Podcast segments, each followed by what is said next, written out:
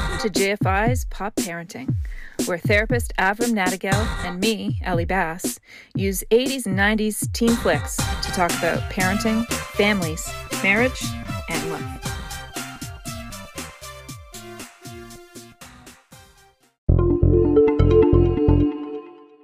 All right. Okay, so um, let's dig in. Let's um, let's get into uh, pop parenting. Welcome back, everybody. Um, for those of you who can see behind me, we are looking at the film this week, uh, As Good as It Gets, with Jack Nicholson.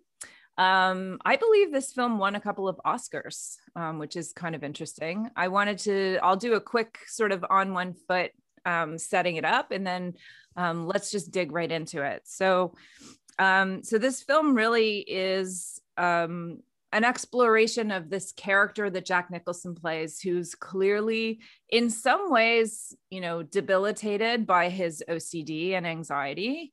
Um, but he's a novelist, he's a writer, he's clearly very successful. I think he says he's on his 62nd published novel at this point, and he writes romance novels um you know he uh every day goes to the very same restaurant brings his own cutlery and orders the same thing and demands to have the same waitress. This waitress we sort of meet her character. She has a son who has been ill since he was 6 months old and she's consistently having to leave work to take care of him or stay up late nights to take care of him and they're not quite sure um, in the beginning what's wrong with him.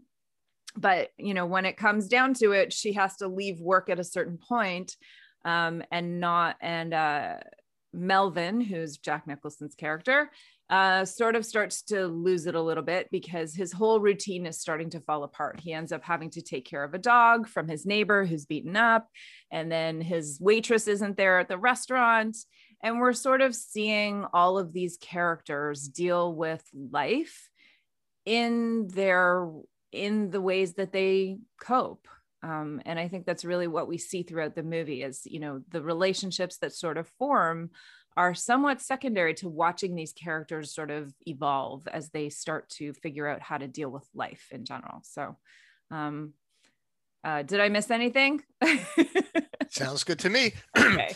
Uh, I, what do you, you know, want to look at with this movie Avrum? i know you love it so I, I would love to hear what you think when uh, when I was working on my my first book, I knew before I even wrote a word I wanted to use films to illustrate uh, themes because my favorite books that I read in, uh, um, as a therapist um, always you know would focus on a film that I knew and they would you know they would highlight an mm-hmm. idea um, and so I knew before I even wrote one word I was going to pick films and I had a wow. sense of which films. So the first film I knew I was going to focus on, which we have, have oh you know what, Ellie? We haven't touched on this film. What Jerry, film? Jerry Maguire.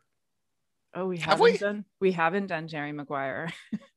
so I knew okay. I wanted to do Jerry Maguire because I think that uh, the "You Complete Me" line is a very, very powerful introduction to um, the Western idea of what brings people together that is counterintuitive to most people. So I wanted yep. to, but then, but then I needed a bookend, another film that shows a more mature way of love.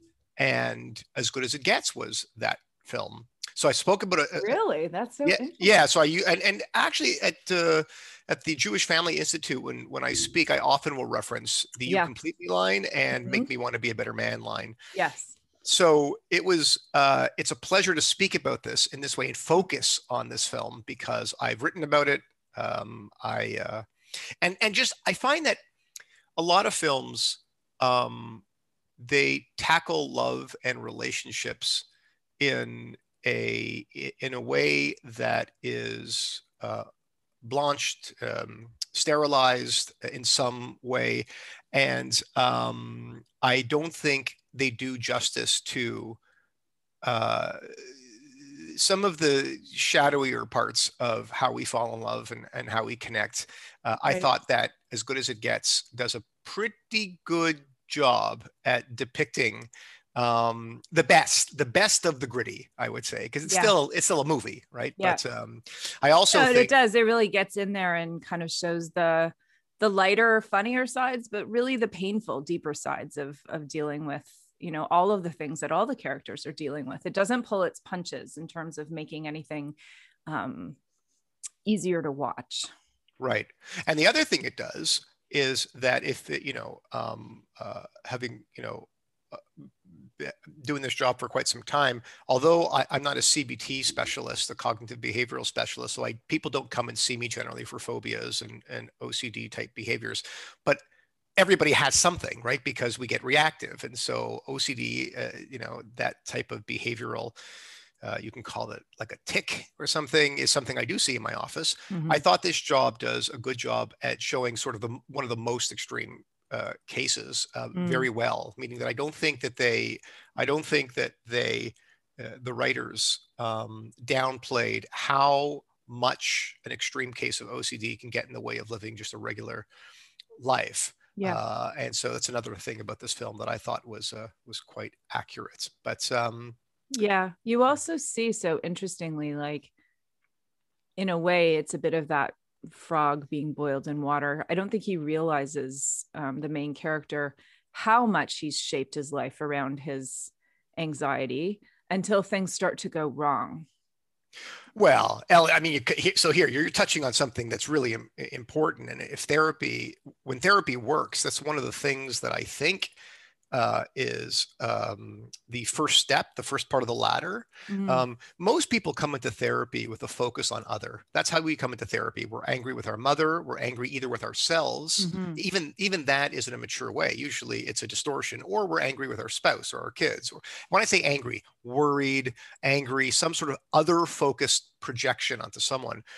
And the first goal of therapy, at least what I would consider to be um, uh, a good therapy is to help people appreciate um, how how their lives are being impacted by the rituals and the anxious impulses and the, the, sort of programming that we all do. This is not this is not just about people who have a diet. You know, they've been diagnosed by their psychiatrist. Um, we all do some version of what Melvin does. I don't care right. who you are.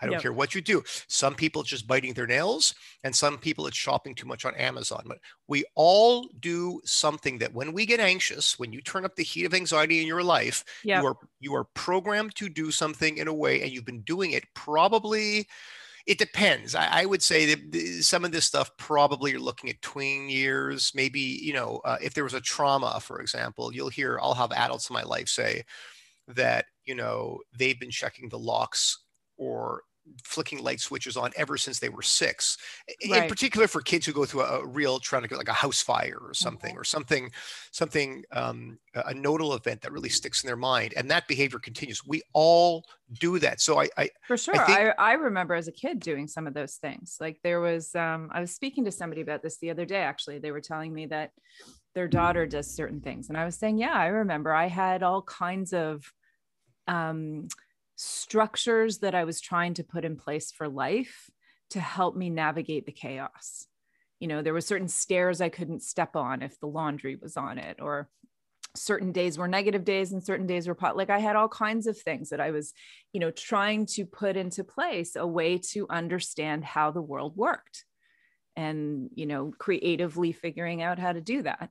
Um, now, those things didn't stay with me as I grew, as I matured, you know, most of them I would say almost all of them fell away. But for sure, it was a natural response to chaos in the environment. Yeah. By the way, just to um, uh, plug a book, not mine, uh, an amazing book called Sanity and Sanctity about mm. OCD in the ultra Orthodox community in Mea Shearim in mm. Jerusalem. Mm. It is an amazing book by uh, uh, two psychologists in Israel. One is religious, one is not. And the entire book is about how do you tell the difference between a ritual and a habit in prayer uh, or Jewish observance, and when is it um, a problematic sort of psychiatric? Right. Now, this isn't right. the way I tend to see things, but if right. you're looking at the difference between kavana and neuroses. yeah, yeah, yeah. And uh, right. I'll just give you one taste if you're if you're interested in if who you know whoever is listening to this podcast, if this is up your alley.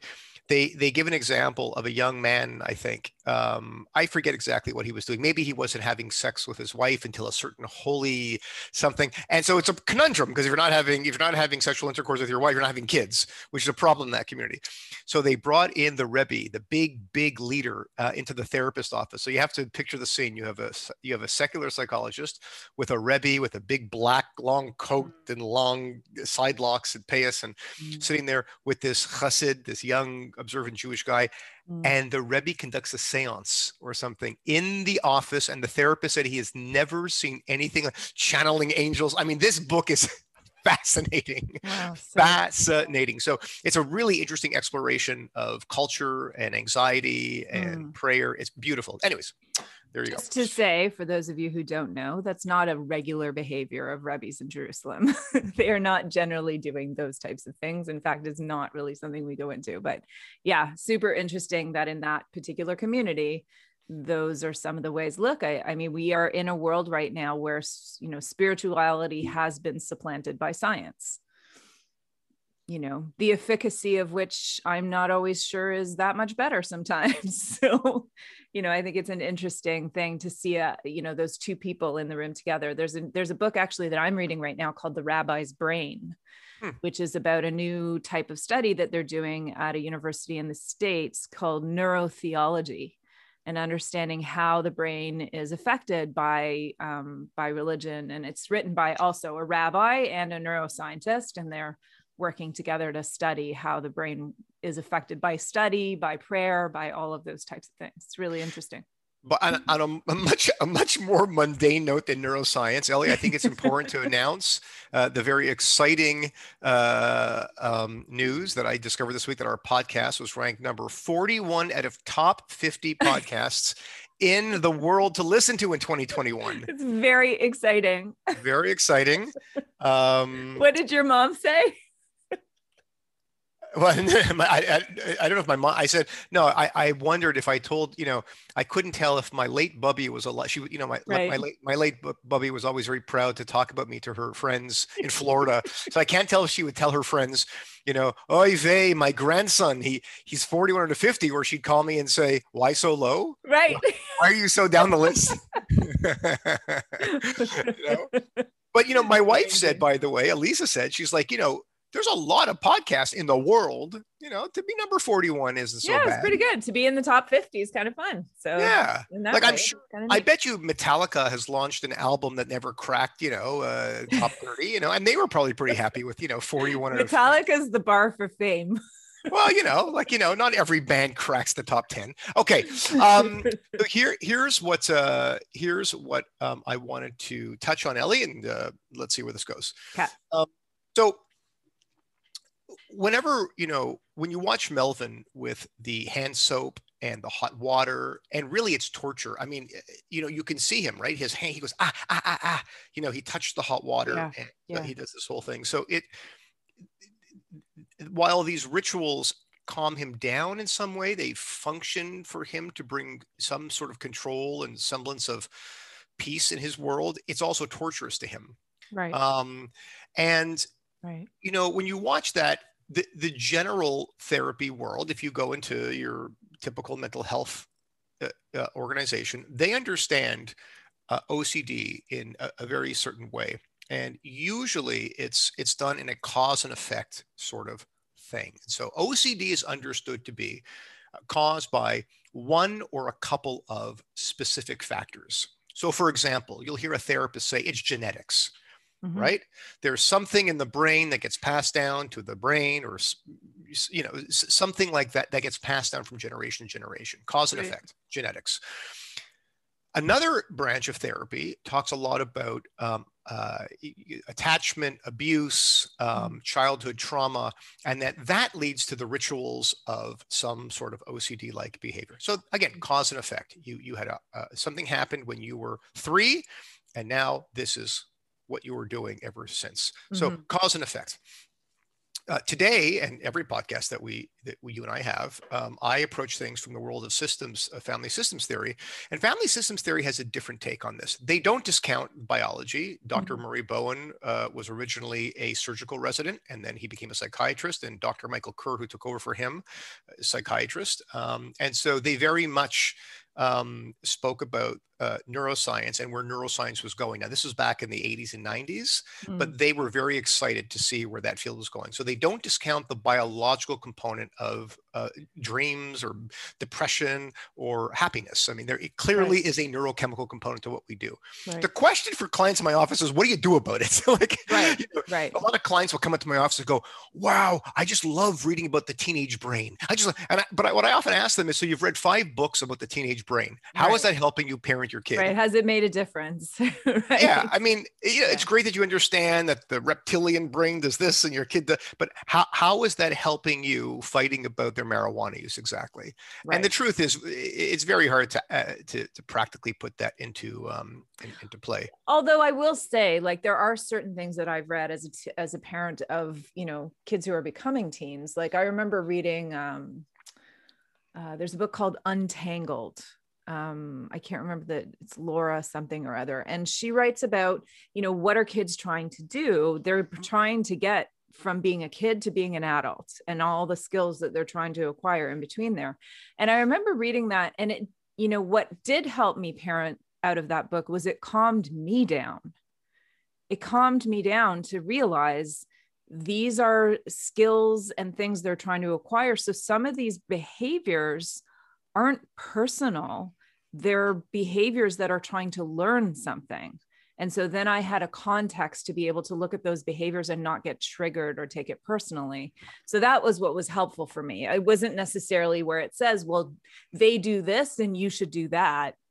It was more like, oh, here's some of the context of what's going on. And that I found helpful. Yeah, that is, you know, that is such an important point, Ellie. I'm glad you brought that up because often parents will ask me, "Can you give just give me something? Do you have a book? Do you have right a set of exercises, a meditation that I can do. And um, I really like what you said. I got to remember that because in the back of my mind, what I'm thinking is, do you think this is an information problem? Because 99% mm. of the time, it is not an information problem. In fact, one could argue that we have too much information, i.e., yeah. you go online and you Google bump on arm and you get right. every cancer diagnosis. It's not helpful to you, it makes 100%. you anxious. but what you just said is a really nice way of um, a, a, barometer test, I guess, mm-hmm. uh, in terms of does does reading about neuroscience in the adolescent brain regulate your anxiety to help you think clear, or do you leave reading it going, "Oh my God"? Right. Yeah, right? for sure. I can. That's a really nice way. That and get it, get anxious, or they could read it and say, "Oh, okay, that's that's helpful." Yeah, that's interesting you know yeah, sure. um, i have to remember that because it's a, it's it's a nice way of putting it okay so here's the systems take on uh, all types of anxiety and ocd and what i love about the field that i work in they don't slice and dice mm. meaning that when dr bowen talked about people having symptoms he meant all symptoms and by right. the way just to be clear dr bowen studied schizophrenia mm. Okay, so he wasn't like he was working with run-of-the-mill neurotic. I mean, he his area of focus, his entire theory was based on schizophrenia, and what he noticed is that there really isn't big differences between schizophrenia, depression, bipolar, this. He, he sort of saw it as a continuum of functioning across um, a broad spectrum of ways that we get mm-hmm. reactive. And by the way, in Britain right now, right now, as we are speaking, there is a group of physicians um, from all different types, neurologists, psychiatrists who want to completely redo the DSM. Wow. That, that, that slicing into like, and look, my wife's a psychiatrist. We've talked about this. The differences between schizoaffective disorder and schizophrenia is so like minute, right? Right. Right. And and these terms were created, and God bless them, but they were created by a few men and uh, maybe a woman, you know, back in the 60s and 70s in New York City, right? Mm. Based on observation. Right. And so what people are saying now is we need a new way of, uh, of, of conceptualizing um, how people get reactive with the mm. best neuroscience that we have. Right. Bowen was ahead of the, I would say he was ahead of the pack back in the 60s and 70s because he mm-hmm. was saying something similar that he doesn't slice and dice OCD versus depression. He sees it as a, just a continuum of ways human beings get reactive. So this is what, this is a, a systems take. When someone comes into my office and they they talk to me about um, let's say OCD, if I was seeing Melvin, he was talking about his OCD. What I'm thinking about, I'm not looking for the, the cause. What did your mother do that caused this? Or how is your wife contributing to this? Or the market, the, the stock market is doing well. What I'm thinking about is what type of disturbance happened in your family system that provoked a symptom in you and likely other people in your family. So what, what, what I mean by that is, you know, Ellie, how in your life, things have kind of like a rote part to it. Like you do, you just go about your day most of the time, like day to day, like things don't change that radically unless you especially now. well, but but when you think about your life right. in general, though, right? yeah. But then something happens, like a, a, wedding, a death, a miscarriage, COVID. Something happens, and yeah. there's a the homeostasis of your life is is um, is disrupted. Yep. The, dis- the, the, the, disturbance, there's a disturbance in the regularity of your life. Mm-hmm. And what, what Dr. Bowen and, and, and a lot of the fa- early family researchers noticed is that symptoms develop when there's a disturbance in the homeostasis of a, of a system and people get symptomatic. Right. And w- we tend to focus too much on what's the symptom? What is OCD? How do we understand OCD? But what but what they said is that it's just human beings trying to adjust to a disturbance in the homeostasis. Now, the question, of course, is why do human beings like homeostasis? What is it about us that we that we uh, like that, or that we crave it really? Because we get bored with it too. Right. Human beings are allergic to anxiety, probably for an evolutionary reason. We don't like feeling anxious. A- anybody who knows that feeling of anxiety will do almost anything to get rid of it, especially if it's profound anxiety. Yeah. And if you have a grandfather, for example, who dies in the family, who's the patriarch, right? Who who does all the holidays, who is the financial sort of um, hub of the entire family, and the grandfather dies, right? And now the kids are fighting about the inheritance, and now the grandkids are watching this, and and now uh, uh, Christmas or Passover comes, and no one knows who's going to do it. Now the siblings are fighting. That's going to create enough of a disturbance that what you'll see is, if you pay attention, if you can watch the family, one person has a back pain, then there's a divorce, this person's depression kicks in, and all you can see, it's amazing. You start seeing symptoms right. pop up in different people. So, right. So we don't know enough about Melvin's past. This is where I'm going with this. Mm. The film makes it sound as if Mel, Melvin just has this thing called OCD. It's like it's right. it's a cause and effect thing. It's in his brain, and he talks right. about it that way. You know, later on in the film. Um, Although, yeah. like what we do see is he doesn't have any family to speak of or that he speaks to. He doesn't really have any friends. Like he doesn't seem to have any kind of support system. He clearly is kind of a, bit on his own. You know, like we don't see anything of a connection with family at all, which is which is which is very true in a lot of the films Ellie you and I have covered, right? right? Um, but and, and let's be you know let's be clear here. These filmmakers are making a film, right? Uh, they're, they're not making a multi-generational, you know, uh, you know, uh, thing. Uh, I think that you and I have talked about one day we'd like to tackle ordinary people mm-hmm. Uh, about a trauma in a family. In there, you hear a little bit more about um, family and family of origin stuff, and you can see how a disturbance in the system, in this case, was a child who dies, uh, right. how, how, it disturbs the system, not that everyone in the family becomes symptomatic, but we don't know enough about Melvin. So I'm only saying this to suggest that we really just don't know about what happened to Melvin. But I can right. tell you this: when I see a young, uh, a, well, a young, an adult in my office with that type of profound um, anxiety, there pro- something probably happened in the family. It probably happened. He's been probably dealing with something like this for a long, long time. This is not something that just happened um, last year, uh, for example. Yeah, we do see that in the film where he shows up at his psychiatrist's office again and sort of barges into his office. And the guy's like, You haven't been here in two years. Like, what? Why are you just walking in here with no appointment? It's a very funny scene, but clearly he's been trying for a long time to try to sort this out, which is, you know, so interesting. I remember I saw a talk once by um, someone from CAMH that was speaking about uh, anorexia and they were saying eh, you know his take was genetics load the gun and environment pulls the trigger. I always oh, remember that line. That's a great line.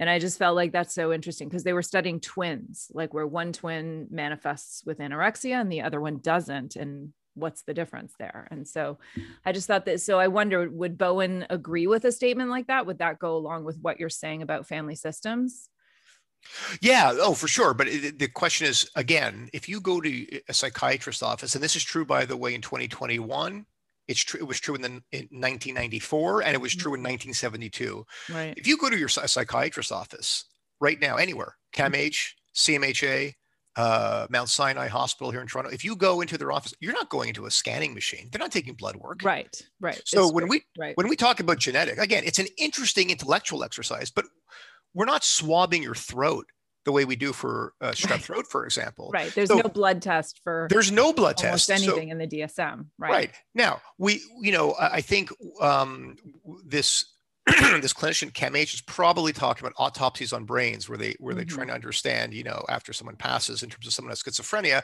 can we understand and some brain imaging, but we really don't do it all that much. And so Mhm. a, a lot of this stuff is a work in progress. It's very exciting where this is going. Um, but again, I'm a, you know, I like to think of myself, Ellie, as a real meat and potatoes therapist. I'm a practical guy. I want to know what works, and that's all I care about. And most Right. of the parents in my office really, they just want to know what works, Right. right? And so um, here's a question that I uh, I wrote down um, this week, thinking about our conversation today. That I think is something that I has helped me as a therapist when I'm working with someone like Melvin, and you get overwhelmed with the details of the symptom. Like you see the hand washing and everything, you get overwhelmed Yeah. with that. So here's what I'm thinking. This is the question I was thinking watching the film. What function does the, does the symptom have for Melvin? How does this serve him in some way? How does it protect him? What meaning does it give it for him? And it is Mhm. not my job to tell Melvin what that is. But let's talk about that for a second. We see him do all of these rituals walking down the street, right, with the sidewalk cracks, kind of like your step thing, right? Mhm. Um, we see him washing his hands, right? Um, we also see him um, being very adversarial with Yeah. human beings, which runs completely counter to a soft, romantic author who writes about love all the time. Yeah, right? that's fascinating. You know, he's so careful in his words when he writes, and yet when he interacts with people, he literally has no filter and just blurts out whatever. Like the literally the first thing that pops into his head. It's Well, so fascinating. you know, there, it's the old Woody Allen line: "Those who can't teach, uh, uh, what is it? Those who can't do teach, and those who can't teach teach gym." Now, nothing against gym teachers. That's a Woody Allen joke. Don't shoot the messenger. But um, you know, I, I think I think it's true. You know, I think it's true. By the way, in my profession, there are many therapists. If you look at their families and their relationships, they are a mess. but they're very good therapists, Right. right? So. Yeah. Um, you know, okay. So, uh, so let me I ask mean, you: if you I- if you were to think about you, like even if you Yeah. just like how how does it serve you? How how did it? Look, I can say as a kid, it served me. And I, I think even as an adult, I was saying to somebody yesterday, they were talking about how um, they know themselves that if they don't worry enough when they're on the plane, that part of what happens is their worry is what keeps their plane in the air. You know, like that there's really a sense of, you know, though I remember as a kid, there was a sense of feeling um, like I could organize something that was chaotic and control something that was out of my control. Mhm. And that was a way of temporarily calming my um, discomfort with things feeling disorganized and out of control. Um, and I mean, I totally identify with what, you know, I, I thought it was great when my friend said that this week, you know, if I don't worry enough, the plane's, you know, the plane's going to crash. You know, Right. Like, so there's some kind of sense of like my state will create order um, or Because- somehow because- what I'm doing. Because you can control not stepping on that crack. You can wash your right. hands 25 times. Right. You can't really do anything about COVID coming or a pandemic. That's pretty scary. Right. And if you grow up in a family that has enough disturbances, you will be you will learn through osmosis the world is a very scary place. So you have to do something with that constant state of arousal of, of fear Yeah. right so you know the, the word that we use you know in, in judaism is rahmanis you know eh, that you have to you feel you know empathy Absolutely. rahmanis you know you have to feel for people like this because they they probably internally are going through day to day an incredible amount of fear and, ang- Yeah. and anxiety Yeah. um, you know ellie when i was uh, when i first started working with teenagers in the late 90s um, uh, i would uh, unfortunately uh, you know um, it was usually young girls they would come into my office and they would cut right and it took me a while to understand the difference between like a suicide attempt and cutting but i, I sort of um, uh, i had to you know brush up on on you know what exactly is cutting self mutilation and when you get a better understanding of what it is you get past the jarring nature of it all like you know because mm. it, it's really shocking when a For young sure. girl comes in and she raises up her arm and she has cuts all the way up her arm and so one of the things that you learn uh, it, it, by asking the girls, by the way, just you ask them like, how, how, does this serve you? And what what's so interesting is a lot of these um, a lot of these young uh, these young girls were, were abused in some way. I mean, it is quite clear that their stories, there's a universal story with these young girls that they, there was some sort of abuse that happened a long time ago.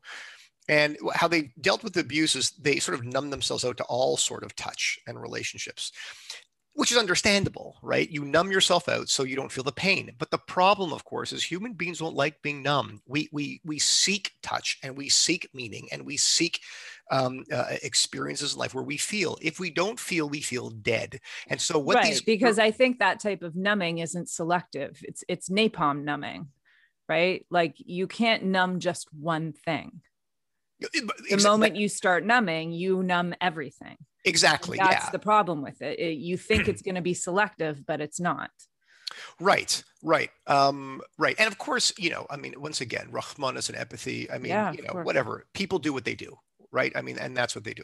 Mm-hmm. So what these girls would tell me, it, it, was so interesting when I first heard this, um, is that when they cut, the pain the pain is painful first of all it is painful but it ushers in some sort of euphoric high for these young girls where they mm-hmm. feel something and it's also that they can control when they feel it's a very hard thing to break by the way because it's right. a, it's a it's a very maladaptive way of coping but i just wanted to give right. you an example in terms of the question of if you're ever you know trying to understand something with your kid or yourself and the, and you think that's ridiculous or you know why are you picking your zits? That's stupid. You're making yourself look ugly. You got to stop and think there's generally a function behind whatever a human being is doing.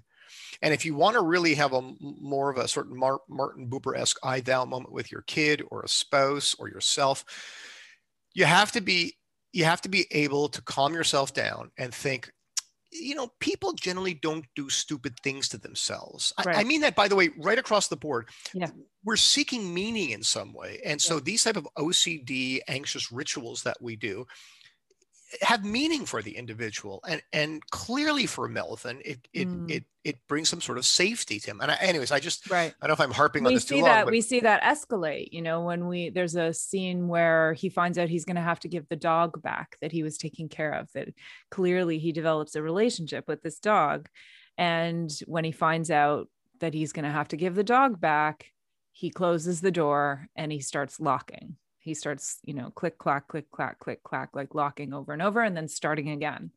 And you see you know he's trying to employ this coping mechanism to deal with the pain of i'm going to have to give this dog back um, you know, and it's actually beautiful in the movie because they kind of make the dog sort of lie down on the carpet and watch him having that rahmanis for him, having that like, you know, it sort of plays on your empathy in that way where you see, oh my gosh, this is so painful to watch. So yeah, you definitely see in that moment of escalation of the emotional body, right? The rituals kick in even more. Um, yeah, and you're actually you're bringing up a, another interesting point about this. Clients will often ask me, you know, um, will I ever be cured of this thing? Whatever, whatever it is, whatever they're doing, will I ever be mm-hmm. cured of this thing? And it's always, you know, in therapy, it's always, do you want the good news or the bad news first? I mean, they're, they're you know, things are, are much more subtle than, uh, than um, we like to think.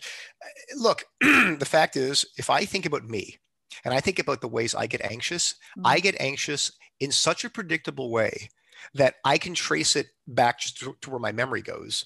And if I'm really good, I can probably trace it to when my parents got anxious because it's not that different, by the way. Right. It's very interesting. It's not that different. Mm-hmm. Um, I react to my kids in not such a dissimilar way that some combination of my mom um, and dad did.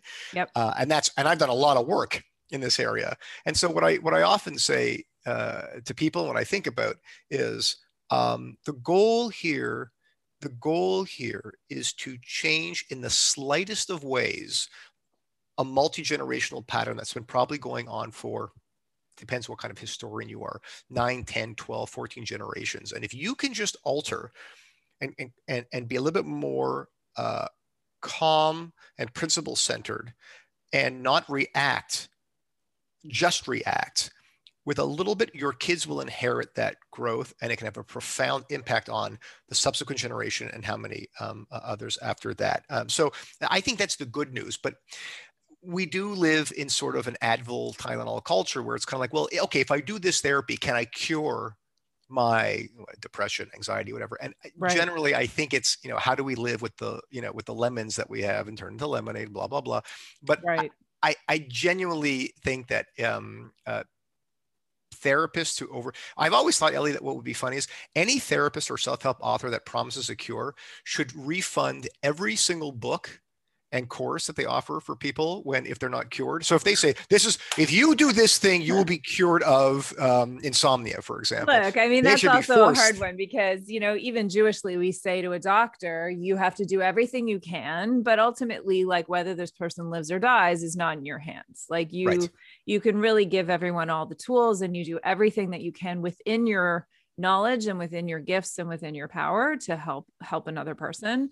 But ultimately you know how they respond to that treatment and how you know there's so many factors that go into that. So you know i think a lot of the time sometimes the scientific parlance around mental health and emotional intelligence works against the project i think because how so? What do you mean?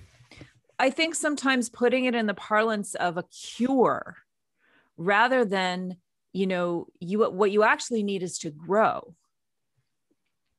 It's not about you have a virus you know it's about you're immature and you need to grow. And so this idea that oh once i get from point a to point b to point c then i'll be and c is for cure i'll be better and i'll never have to deal with it again is a is like a weird paradigm to put it in because it's not about you're not a car you know like it's not that the engine's broken you got to get it fixed you're like a person and people i in my per you know in my paradigm people are about growing um, I, I, I, just thought of something um, that you said. Um, I bought a book about dreams by a psychoanalyst in Toronto uh, probably in 2006.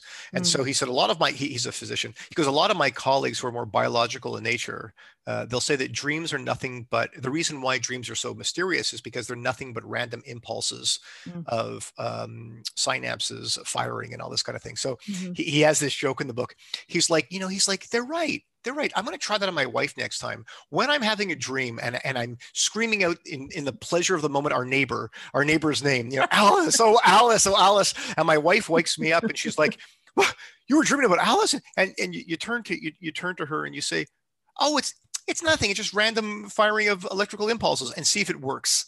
Right. see if it works to dial right. down the, uh, so look, yeah, I mean, there are people who are very deterministic in terms of, you know, their worldview and, and God bless them. And I think, I think all of it together helps us get a better understanding of um, sort of the wonderful and mysterious ways that um, that we uh, we get reactive as human beings uh, right. with each other. Now, you opened up uh, the door into the next topic, Ellie. Hey, uh, let's do it. so the question is, if if you know, if lest anyone think I'm being quite bleak in terms of putting turning uh, lemons into lemonade here with with Melvin's anxiety.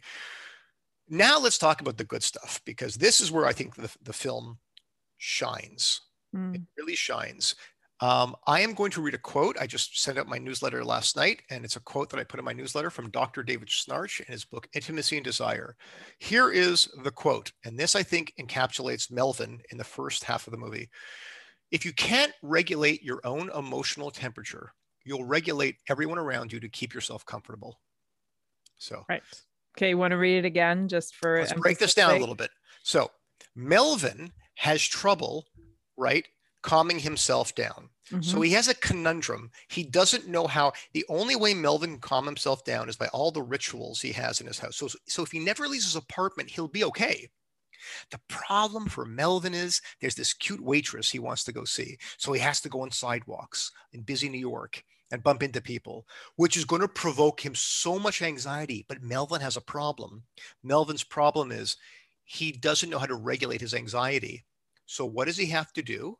If you can't regulate your own anxiety, you're going to try to get everybody else to accommodate to your anxiety. That's why when he goes yeah. into a restaurant, he's picking fights with everybody. Mm-hmm.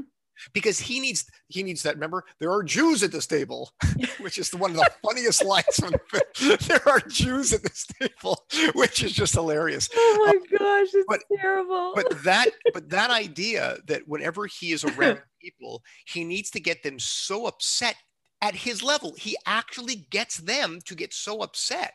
Mm. It's interesting. What hmm. anybody he comes in, into contact with, he gets them so ramped up right? right? He normalizes himself. So everybody's like him. Interesting. Right. And so no one now he doesn't have to touch them. He doesn't right. have to interact with them. He doesn't have to compromise. Nothing. Right. He just, just triggers everyone so that yeah, it's so interesting. So I mean, it's interesting when you think about that in a parenting sphere. How so? You know? Well, like if you're anxious and you start yelling at everybody in the house and you get everybody all upset, you know, like you're trying to, you know, you can't regulate yourself so you'll try to control what everybody else is doing. And and then in doing that you everybody else gets upset also right? This one's crying this one slams the door this one this like you know and then everybody's sort of dealing with their own stuff and you still don't have to necessarily deal with yourself.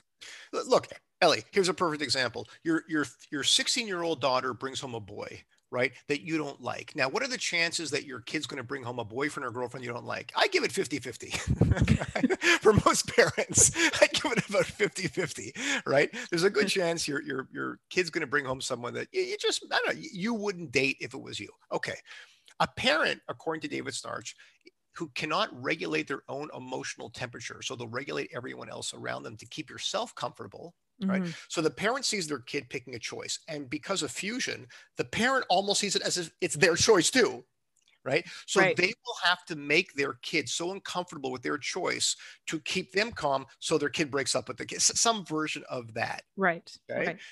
And you can see where this causes a very big problem for families. Now, again, if you live on your own, that's fine. But if you need to regulate everybody else's anxiety to be calm, it becomes a madhouse. And I, I have to say that I think we all live some version of what David Schnarch just talking about. Now, he's talking about mm-hmm. this in a marriage, how couples who have trouble regulating will try to regulate their partner's anxiety to keep them calm. Right. Okay, so that's Melvin. That's that quote I think encapsulates Melvin. Any questions about that? No, I think it's really interesting. It has such a, you know, it, it just, it, when you think about it in a system, even if you think about it in a workplace, you know, if one person is like super anxious, they're just going to go and make everybody else anxious in That's order right. to regulate their own anxiety. Um, and then everyone's like, ah, oh, it's the worst place to work in the world. You know, it's if it's you so have been paying attention to what's happening on campuses in the New York Times right yeah. now, if you were pay, you are watching a bunch of very, very reactive, anxious young people mm-hmm. trying to regulate. Eh, you know, not to say some of their concerns aren't justified, meaning right. it's not based in justice. Right. What they're doing is they're they're trying to regulate everybody else to keep them calm. That's this whole idea of safe spaces. This is literally what David Schnarch is saying. Yeah, it's fascinating because then if you're not anxious, you're not part of the cool crowd. like if you're not worried and upset about everything that's going on, like you uh, you have a problem. Look, this is a rabbit hole that you know I, I am purposely not go down. Okay, but, fine. but it, it, it is. I, I, will say this. It's fascinating. I will say this. It is a serious, serious problem that's mm. happening with young people right now. That the only way I could be calm is if you're as anxious as me. Yeah. Right. Or you have to change everything to accommodate my feelings because right. if I feel scared, that's dangerous. Mm. It's like, hold on. When when did your feelings of being scared become a societal danger. Well, it is right now, and and and interesting. That means that the minions are running, you know, right. running the madhouse. Right. It's a problem. Let's come back to the movie. Okay. So another quote from the great, uh, the late Dr. David Schnarch, by the way, who died um, a couple of months ago. Uh, unfortunately, uh, David Schnarch is uh, by far my favorite um, marriage and sex author and researcher. Mm. here's a quote from his book, Passionate Marriage. The quote if we use relationships properly, they make us grow into adults. Marriage is a people growing machine. So I have used that quote many times. Yeah. Right? Yeah. It's now, one of my favorites. I remember when you first used it in one of the talks at the JFI. It was such a powerful quote. So uh, when David uses marriage, he is not referring to chuppah and um, ketubah and, and legal, he means any relationship between two adults that are emotionally connected and monogamous. Right. So uh, he defines marriage anybody that just basically uh, agrees to be together. So what does he mean that relationships grow us into adults? Well, Ellie, you have a background in um, uh, in uh, dance, right? You have a background and also training. You did some uh, personal training at Yep. one point, right? Yep. Okay. So when you first work with someone, right, and they haven't been to a gym in 25 years, I don't know if you did you ever work with anybody like a real beginner? Yeah, yeah. No, I was a trainer for like seven years. So yeah, I worked with all kinds of people. Okay. Yeah. I'm just curious. Did, did did you warn them or did you not warn them that this might be painful the next morning? Uh. I did that with beginners and people who'd been doing it for years. You know, you always have to, yeah, it's, it's usually quite painful. What, what but why? How come? How, how come you would do that? What would the what would the purpose why be? would I warn them or why Yeah. would it be painful? well, those are two separate things. Um, but I'm kind of curious why you warn them. So I would warn them because often if you don't tell people that it's going to be painful the next day, well, okay, caveat. I would re I would tell people first there's a difference between pain that hurts and pain that grows. Okay. So I was always very clear with clients like the pain that we're going for is the pain that grows and gets you healthy, not the pain that hurts. And that you have to know the difference between those two things because you have to stop if it's a pain that hurts and but keep going if it's a pain that grows. So that would always be sort of the beginning caveat. And then second of all, you I would tell people first because otherwise when the pain comes, they would think I've hurt myself or done something wrong rather than this is what it takes to grow and then and then you also need a plan to mitigate the pain as much as possible And you know, this is I you know, you might have done something like this. I had trainers do this with me. You have to explain to people that for muscle to break down, it's painful to regrow, to be stronger. And this right the problem is if a trainer doesn't tell that to someone, they're going to go home and they're going to think, I did something wrong, or this Right. trainer did something wrong, and they will leave and they won't exercise. And exercise will be Right. seen as a problem, not the solution. Mm-hmm.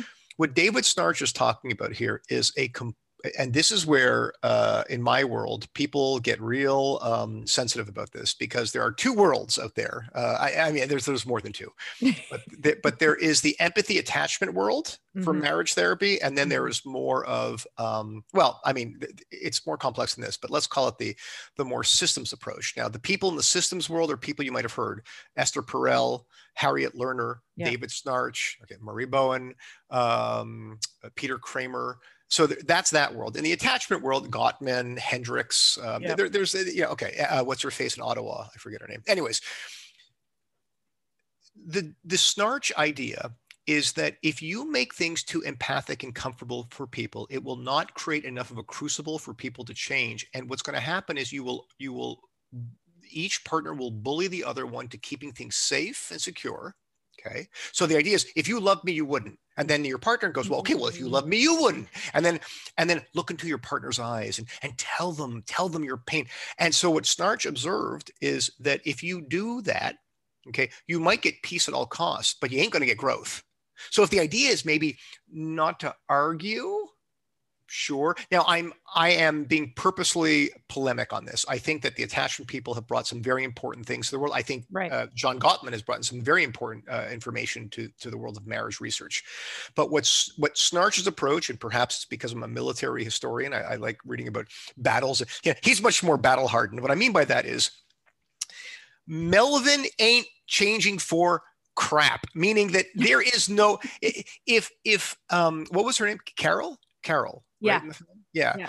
if carol would have tried the soft empathic i'm just going to listen to his pain can you imagine how that would have gone? You know what would have happened? Carol would have had to regulate just like what schnarch said her whole life to get him more bars of soap and so that he can wash his hands and that she and then if, if he cancels dinner 17 times she'll just go along with it. If he if he treats her kid wrong right you have to understand his anxiety. Right. What Schnarch said is what Carol did, which was Carol basically looked at him, kept the focus on herself, right, and created a crucible. And the cruci- crucible was something like this Buddy, you ain't going to treat me like crap. Okay. That's number one. And all of your little anxieties in this, whatever you got to do, do your thing. Okay. But I'm not going to, I don't have to live with it. You know, I got a Right. kid, I got a busy life. And what she did is she created a crucible. So, what's a crucible? What David Schnarch says people growing machines happen when someone in a relationship moves the focus from other to self, right? And defines themselves in some version of, I am willing to do this, I am not willing to do that. 98% of couples, Ellie, who, who come into my office, it's some version of, you better, you better not. It is not, I will, I will not. It's, if you love me, you would, or how could you do this to me? It's mm-hmm. all outside of yourself, mm-hmm. which gives all the power to your partner. You know, right. David Schnarch has this beautiful line. It's counterintuitive. You got to think about this. The person who has the least desire for sex controls the sexual relationship in the marriage. Mm-hmm. So interesting. So interesting. The person with the least desire, right? You know, mm-hmm. human beings are funny in how they get power, right? In, in the in the dynamics between two people. Right. What was beautiful about um, Melvin's line, I, am just speeding this along here, Ellie, because I know we're, we're, running out of time here, but what's so beautiful about it, he goes, I have a compliment for you. Mm-hmm. And when we think of a compliment, we think of you're so pretty, right? right. Or you're so handsome, or you're so smart. Mm. But Melvin didn't want to lose Carol like he lost the dog. Like, like maybe he looked at his life and said, Do I want to spend the rest of my life writing about characters in a novel, not living that way? Right. Right. Right. So what does Melvin do? Beautiful his compliment is that for the, my entire life, I hate taking pills. I hate taking pills. But some version, I'm going to add some stuff because he didn't say this, but you are too important to lose. So I started taking the pills again. And her line is, what the hell does you taking pills have to do for a compliment for me? Right. And it's such a beautiful line. I get chills up my spine every time I say yeah. it. It's just so beautiful is because you make me want to be a better man. Ah, yeah, it's a gorgeous line for sure. Boom. It's it's a beautiful idea. We don't all get it. In uh, you know, I gotta say, in in my own marriage, and I can say this with full confidence, um, it takes me a lot to get on the other side of this. Meaning, I know all this kind of stuff, and I still will kick and scream with my immaturities and anxieties, and right. But all the moments in my marriage with Eliza when she has been clear right from our engagement to uh, onwards where she was very clear and kept the focus on herself and i had to make a decision I had to make a decision. Am I going to go to the worst in me, the right. reactive part, the immature part, or am I going to grow? It was a crucible that forced me to grow. It's a mm. choice. We, we don't all have to grow. Yes. But 100%. David Schnarch's idea is that th- there has to be enough tension. There has to be enough tension in the crucible to force that growth, or else, let's just go back to his first quote, or else if you can't regulate your own emotional temperature, you will spend your entire life regulating everyone around, everyone else around you to keep right. you comfortable. But yeah, no and so in that way, what come you know if if if the crucible is strong enough and the person isn't willing to grow, doesn't see that as you make me want to be a better man, then often the choice is cut off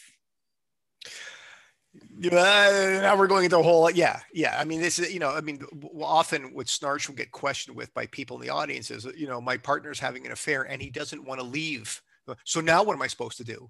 I told them what i'm willing to not with you so what schnarch you know often would say some version of this is um, you know there are consequences in life for every decision you make with your spouse or your kids. The question is what consequences can you live with when you go to bed at night and that's really right. tough, Ellie, because you know, when a client's in my office and they're like, I don't want to be alone.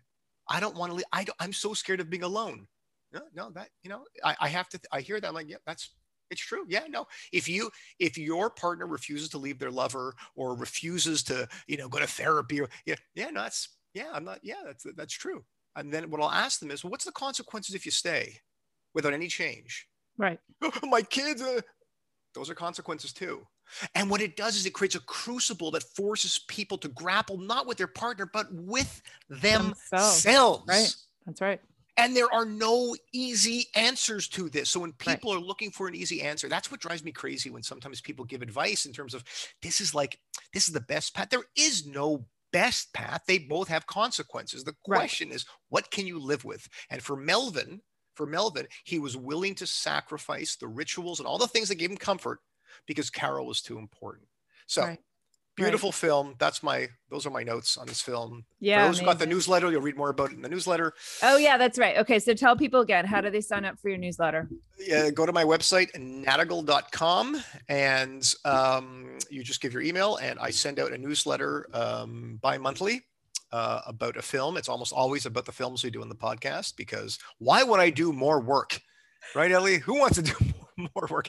But uh, we're the last person anyone should ask that question to. Because we'll be so, like, why not? um, Amazing. So there's that. And uh, Ellie, if people want to subscribe or listen to this uh, podcast, what's the best place to go to? So the best places would be um, Spotify. Uh, you could actually go to Anchor. There's an app called Anchor.fm. So you could listen if you want to on a laptop or desktop there, but please, uh, or Apple, or usually any of the podcasts, but usually Spotify is the most reliable. It gets the newest episodes the quickest. Um, and please um, subscribe because it allows when people subscribe, it allows other people to um, find the podcast and and learn a little bit more about it. So um, yeah. Now, I I have already I put a stake in the ground for the next film. I'm going to say it out loud. You can always push back. We don't have to do it, but I really, really want to do uh, that film with Andie MacDowell and John Turturro. Um, uh, okay, I got to try to find it. What's it called again? I'll send you the link. I'll send you the link. I, I think that I was able to rent it on um, uh, Apple. You know, you can rent films on Apple. TV yeah. or whatever it's called. Yeah. Um, it's called uh, I forget, but it has uh, Kramer from uh, Seinfeld is in it as the crazy Jewish uncle. Okay. And it's the only film that I can think of, Ellie, that we haven't touched on yet with issues of faith okay. and spirituality. Um, it's just it's such a beautiful film. Oh, it's All right, let's do it. Can we do it? We'll we'll say yeah, we'll do it. Why not? Un, un, yeah. It's called un unsung or unstrung heroes. Unsung okay. heroes. Okay. Okay. We'll send it out. I'll, I'll post it on Facebook if anybody wants to know what it's going to be so they can watch it before they watch our or listen to our podcast. Um, okay. Amazing. As good Great. as it gets. Come okay. on. I, just to end that line when he walks out of the psychiatrist's office and he looks at everybody sitting in the waiting room and he's like, what if this is as good as it gets? and he just like kicks them in the teeth with that little truth bomb. It's, it's so good. It's got to be one of the best lines in all of movies. It was That's fantastic. a great line. it is amazing. All right. If this okay. is as good as it gets, we're doing okay. Thanks, okay. Avrum. Take care. Bye-bye. Bye, everybody.